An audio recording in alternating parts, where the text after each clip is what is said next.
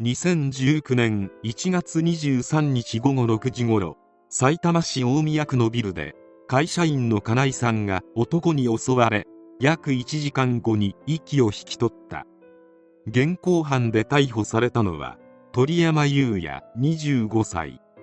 鳥山は群馬県前橋市役所に勤務する公務員であり被害者の交際相手だった。前橋市によると鳥山は昨年4月に採用され建設部道路管理課の技師として働いていた。上司や同僚からの評判は真面目でおとなしい人だったという。事件当日鳥山は通常通り出勤したが吐き気がするなど体調不良を訴えインフルエンザが流行っていたこともあり上司から早退の許可を求めた。そして午後1時15分に早退し犯行現場であるさいたま市に向かい事件を起こしたということだった。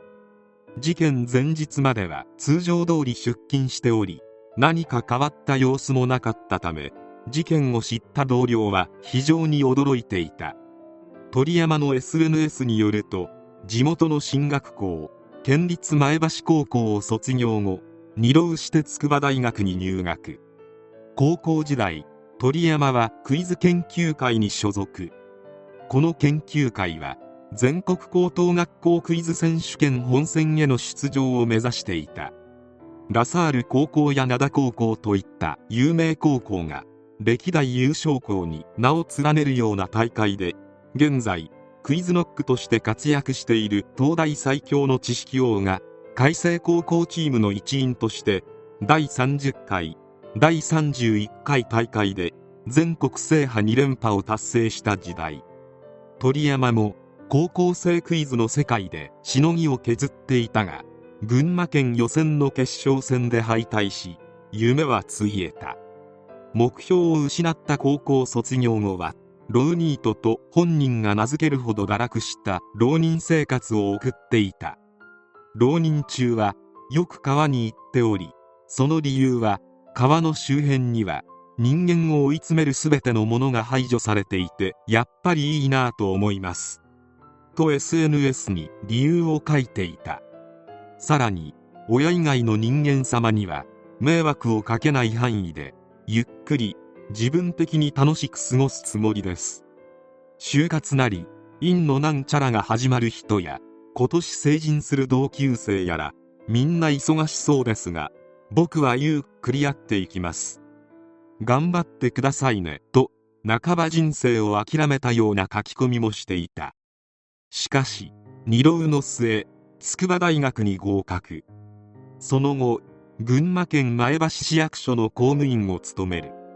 この時に交際を始めたのが被害者の金井さんである。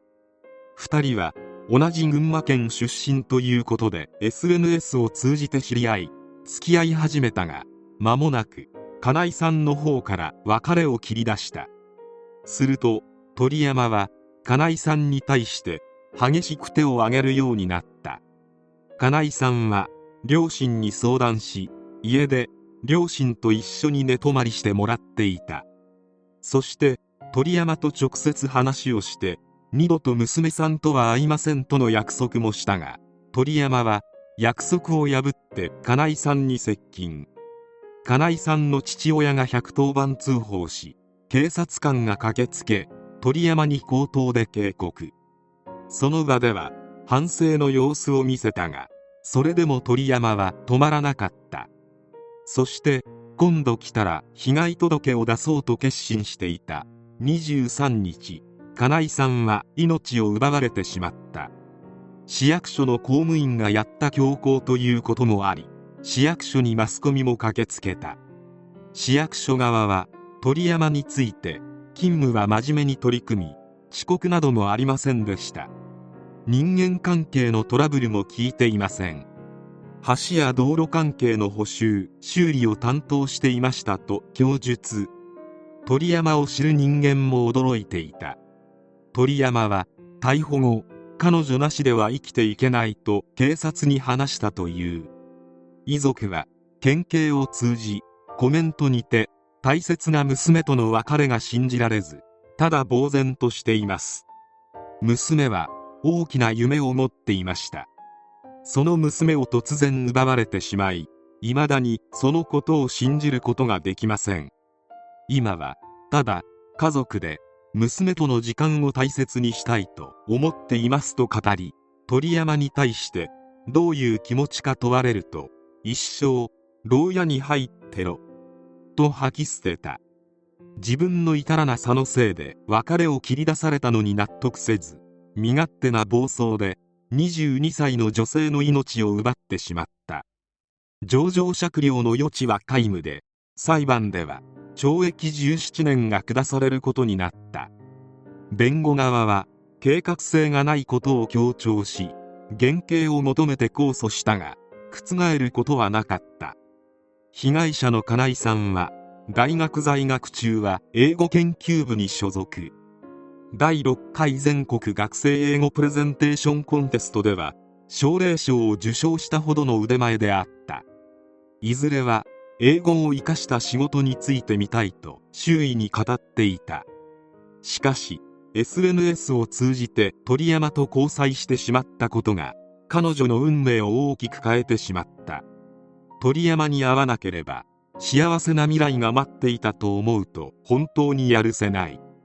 鳥山の経歴を振り返ってみると地元では相当に優秀な県立前橋高校出身。二浪したとはいえ筑波大学に合格し市役所に勤めるなど一見してみるとエリート街道を歩んでいると言えなくもない。おそらく鳥山は子供の頃から勉強が人よりも多少できており有名高校にも受かったことからエリート意識が強くプライドが高かったのではないか。そのため別れ話をされるとなぜエリートの自分を捨てるんだという怒りにつながった。鳥山は自分を過大評価していたためにプライドを傷つけられ感情をコントロールできなくなった可能性が高い。また鳥山のような付きまとい行為を繰り返す人間は外面がいい人がとても多い。逮捕後は周囲の人間が驚くほどに埼玉という場所そして付きまとい行為の末に命を奪われたということで桶川事件を思い出した方もいるであろう。そもそも桶川事件がきっかけでストーカー行為等の規制に関する法律が成立している。桶川事件は警察のありえない怠慢であり今回もそうなのかといえば意外とそうでもない。そもそも別れ話を切り出し鳥山の問題行動が多くなってきた頃に警察にも相談していたが被害者側がまだ付き合っていると言ってしまったため警察も介入できなかった。もちろんあまりに行動がエスカレートした場合は介入してもらうつもりだっただろう。しかしこの鳥山へのある意味同情的な警察への説明により被害届を出す前に命を奪われてしまった。男の被害妄想ほど見るに耐えないものはないが自分を捨てた女性が忘れられずに命を奪うまでつきまとってくるのは本当に恐怖である。彼女なしでは生きていけないなどとめめしい発言にも鳥山の情けなさが顕著に現れている。こんな男に二度と会いませんなどと約束させたところで何も意味はない。変な同情はせずに容赦なく警察に通報して対処してもらうのが一番であろう。